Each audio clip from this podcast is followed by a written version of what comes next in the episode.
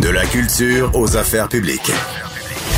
Vous écoutez Sophie Durocher. Cube Radio. On a appris cette semaine que le prince Charles et sa douce épouse Camilla, duchesse de Cornouailles, seront en visite officielle au Canada. Ça va se passer au mois de mai. Et qui va payer pour tout ça? Ben, c'est vous, c'est vous, c'est vous, c'est moi, c'est mon voisin, nous tous, tous les contribuables canadiens, on va payer pour ça. Euh, J'avais très envie d'entendre ce qu'en pensait Sol Zanetti, les députés solidaires de Jean Lesage, porte-parole du deuxième groupe d'opposition, responsable de la région de la capitale nationale. Et vous en souviendrez sûrement, en 2019, son premier projet de loi, c'était justement pour que, euh, à l'Assemblée nationale, les députés arrêtent de prêter à allégeance à la reine. Donc, j'imagine qu'il partage un grand amour pour la monarchie. Monsieur Zanetti, bonjour. Bonjour.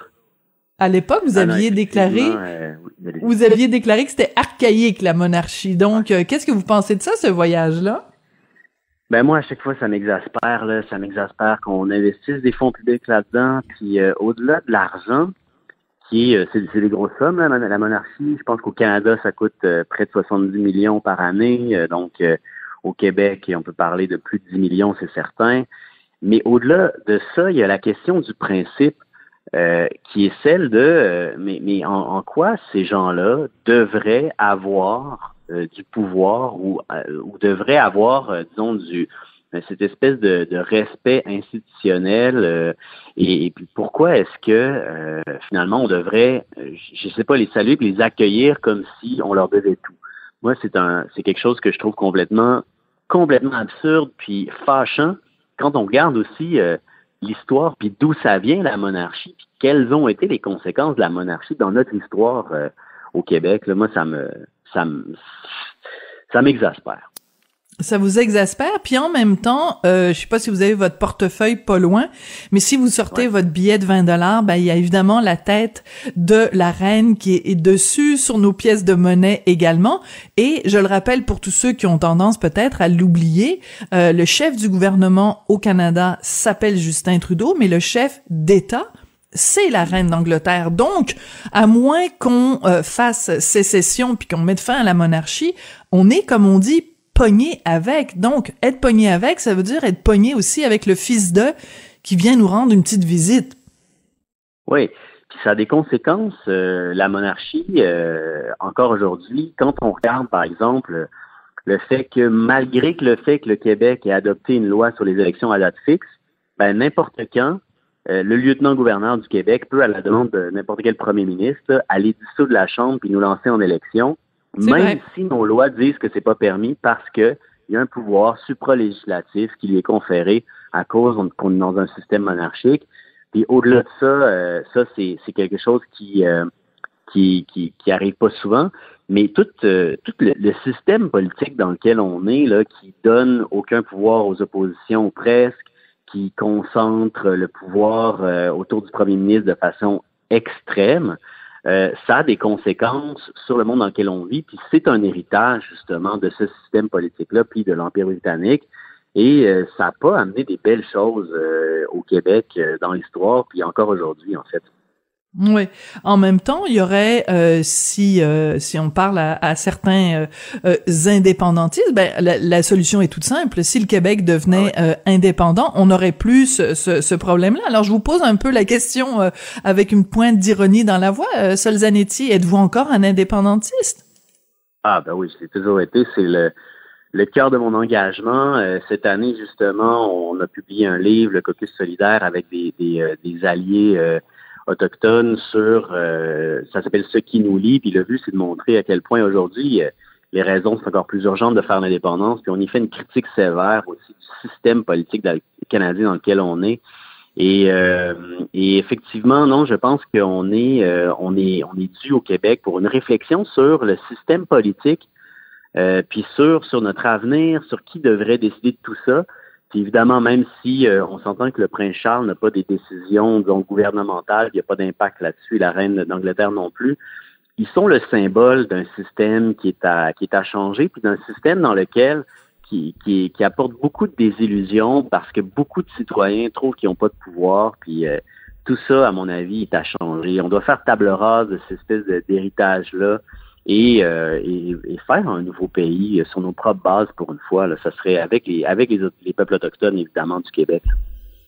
Quand vous aviez présenté ce projet de loi-là en 2019, c'était votre premier projet de loi. Euh, vous voulez, vous vouliez, alors je vais le dire, la loi visant à reconnaître le serment des députés envers le peuple du Québec comme seul serment obligatoire à leur entrée en fonction. Euh, ça a donné quoi?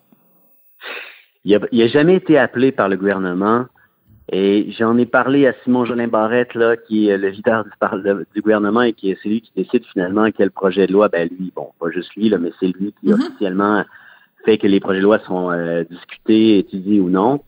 Et puis, euh, je sais que dans sa première proposition de réforme des, des, euh, des normes parlementaires et des, des, processus parlementaires, qui n'est pas sur le bord du coin d'aboutir, il avait proposé aussi qu'on abolisse l'obligation de prêter serment, mais là, cette réforme-là parlementaire, ça va prendre plusieurs, à mon avis, législatures avant que ça se règle. C'est des choses qui doivent faire le consensus. Donc, il faut que tous les, les partis soient d'accord, même le Parti libéral. Puis le Parti libéral, euh, j'ai pas l'impression qu'ils sont d'accord avec ça. J'ai l'impression que eux sont pour la liberté de conscience, sauf quand il s'agit de la monarchie. Euh, ils ont l'air, ils ont pas ils n'ont pas l'air d'être d'accord qu'on enlève cette obligation-là. Moi, évidemment, s'ils veulent continuer de prêter serment à la reine, ça me dérange pas. Là. Dans un Québec indépendant, il n'y aura plus de reine, puis tout ça, mais en attendant qu'on fasse l'indépendance, euh, si au moins on n'était pas obligé de le faire, puis que les, vrais monarchistes là, puissent continuer, moi, ça me ça me dérange pas tant, mais je pense qu'il euh, y aurait des obstacles. Sauf que euh, je perds jamais espoir. Hein, la session s'en finir, puis chaque fois que je peux. il y a une autre anecdote aussi particulière. Ah oui, allez-y. Je sais pas si. Oui, ben c'est que en fait, euh, depuis depuis 2019, en fait, à chaque année, j'ai écrit une carte de Noël à Simon Jolin Barrette pour lui dire, euh, pour le, convaincre d'appeler mon projet de loi sur l'abolition du travail à la reine. Oui. Et euh, c'est comme un peu, bon, on a cette petite complicité-là sur ce sujet-là, mais en même temps, bon, il l'a pas encore fait, donc je suis fâché et je continuerai mes pressions. Donc vous allez continuer à lui envoyer des cartes de Noël en disant "Hey mon Simon, oublie pas mon projet de loi sur euh, prêter serment." Puis il y a peut-être des gens qui nous écoutent monsieur Zanetti puis qui se disent "Ben voyons donc, on s'enferme dans les fleurs du tapis, qu'est-ce quelle différence ça fait Mais moi je vous avoue, je suis pas parlementaire, mais si je le devenais un jour puis qu'on me demandait de prêter serment à la reine, je serais humilié. Je trouverais ça là, ah profondément humiliant de devoir le faire. Est-ce que c'est comme ça que vous vous êtes senti ah. quand vous l'avez quand vous l'avez fait? Profondément et irréversiblement humilié. Hein. Le serment à la reine, c'est un, un, un, rite d'humiliation coloniale archaïque. Puis, tu sais, les gens peuvent dire, ben là, c'est pas si important, etc. Ben, si c'est pas important, pourquoi est-ce qu'on nous menace, si on le fait pas, de euh, de pas nous faire siéger, tu sais, puis de relancer des élections partielles? Bonne question, M. Zanetti. Alors pourquoi, pourquoi, euh, pourquoi ils mettent l'artillerie l'autre pour le défendre Ça doit avoir une, il doit y avoir une raison.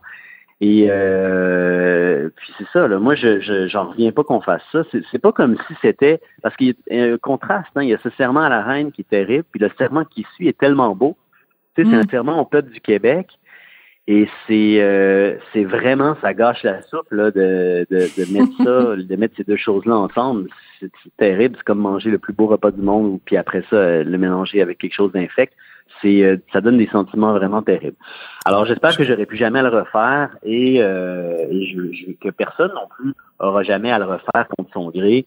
Je sais qu'il y a des, des citoyens, hein, des cas de citoyens qui deviennent citoyens canadiens qui refusent de le faire ah oui? Alors, euh, oui, euh, ben, particulièrement des citoyens qui viennent de pays qui ont, qui ont goûté à la, à l'Empire britannique puis qui sont sans, sans, sont affranchis ou qui veulent le faire. Oui. puis euh, il y a une, toute une jurisprudence par rapport à ça, mais semble-t-il que c'est pas les mêmes lois qui obligent le faire, euh, qui obligent les citoyens à le faire que celles qui obligent les parlementaires à le faire. Donc, bon, c'est toute une discussion constitutionnelle complexe là. Mais, quand même. J'espère qu'un jour, euh, personne ne sera plus obligé de le faire, qu'on soit un Québec indépendant, dont Mais euh, surtout, donne le pouvoir au peuple. Oui, puis surtout que bon, euh, j'en ris parfois, mais quand même, on vit dans une époque où justement il y a toute cette ce mouvement de décolonisation où, euh, où on dénonce justement tout le côté, tout notre passé colonial. Je veux dire, il ne peut pas y avoir plus colon puis colonisé que de prêter serment à la reine. Je veux dire, c'est vraiment là, ça va contre tout euh, le, le, le droit à l'autonomie des peuples. Je veux dire, c'est comme se prosterner devant quelqu'un qui a une couronne sur la tête juste parce que c'est la fille de. Puis là, on s'en va accueillir Charles pour une seule raison c'est que ce gars-là est le fils de quelqu'un.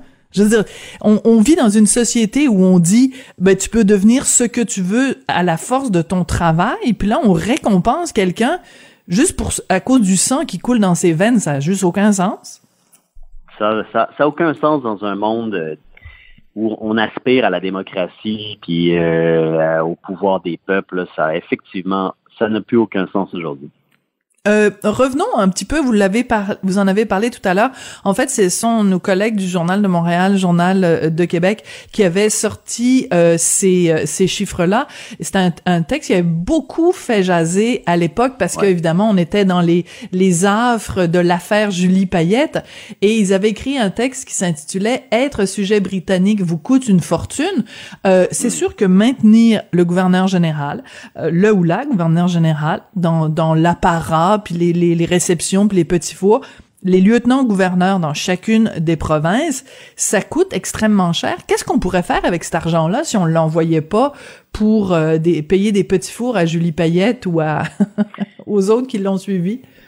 Ah, les, choses qu'on pourrait faire avec cet argent-là, euh, les idées ne manquent pas. on pourrait euh, on pourrait accélérer la transition écologique, euh, financer les groupes communautaires qui s'occupent euh, du, qui tiennent le filet social à bout de bras. Euh, quand on regarde tout ce qui se passe avec le phénomène en hausse là, des, des personnes en situation d'itinérance, puis après ça, on voit l'argent qu'on met dans la monarchie, le contraste est complètement outrageant. On se dit, mais, mais ma parole, je veux dire, c'est dans quel monde vivons-nous? Alors effectivement, ça presse de mettre fin à ça pour, pour des raisons de principe que vous avez évoquées, mais aussi, euh, aussi pour l'argent, effectivement. Et en fait, c'est important de le rappeler chaque fois qu'on parle de ça, que tous les gouverneurs euh, généraux, une fois qu'ils euh, qu'ils quittent, ont une pension à vie pour le restant de leur jour. Et quand ils meurent, leurs euh, leurs conjoints qui leur survivent ont droit à 50% du montant. Donc des des des des, des, gouverneurs généraux qui sont morts il y a plusieurs années, on paye encore à leur veuve ou ah. leur veuf.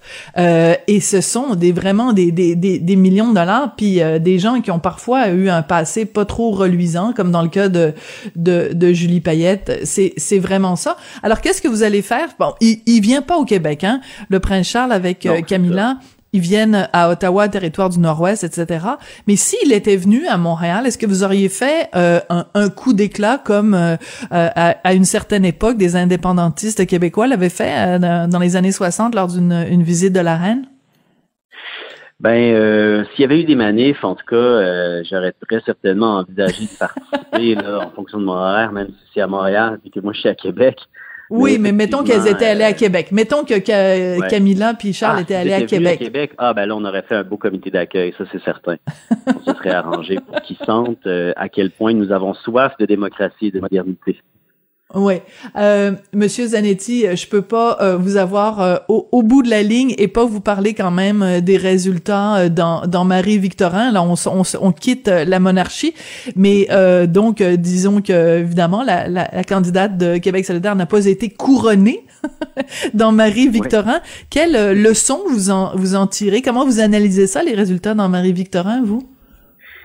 Ben, je pense qu'il faut redoubler d'ardeur. Euh, les, euh, les élections partielles aussi, c'est des moments où la, la sortie de vote, en particulier des jeunes, est plus difficile. Puis euh, on sait que la, la, base électorale Québec solidaire, c'est importante chez les jeunes. Donc évidemment, c'est ça, c'est plus difficile dans une partielle de, de faire voir que de motiver les gens à aller voter pour un changement parce qu'on sait que le gouvernement change pas dans une partielle, c'est simplement un député.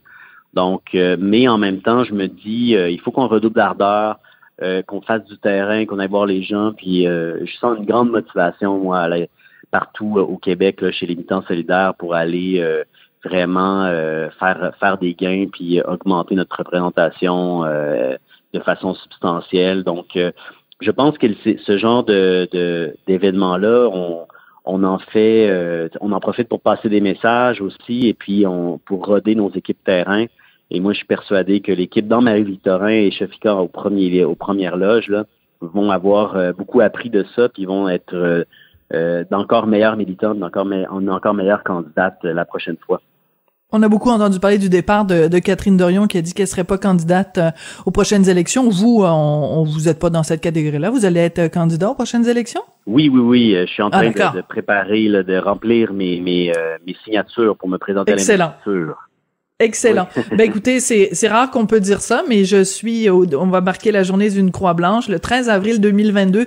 Je suis d'accord avec quelqu'un de Québec solidaire. Sol Zanetti, c'est un plaisir de vous parler et d'échanger avec vous euh, à propos de notre amour commun pour euh, la monarchie. Merci beaucoup, ça a été un plaisir. Merci, passez une bonne journée. Merci. Sol Zanetti, qui est député solidaire de Jean Lesage, porte-parole du deuxième groupe d'opposition responsable de la région de la capitale nationale.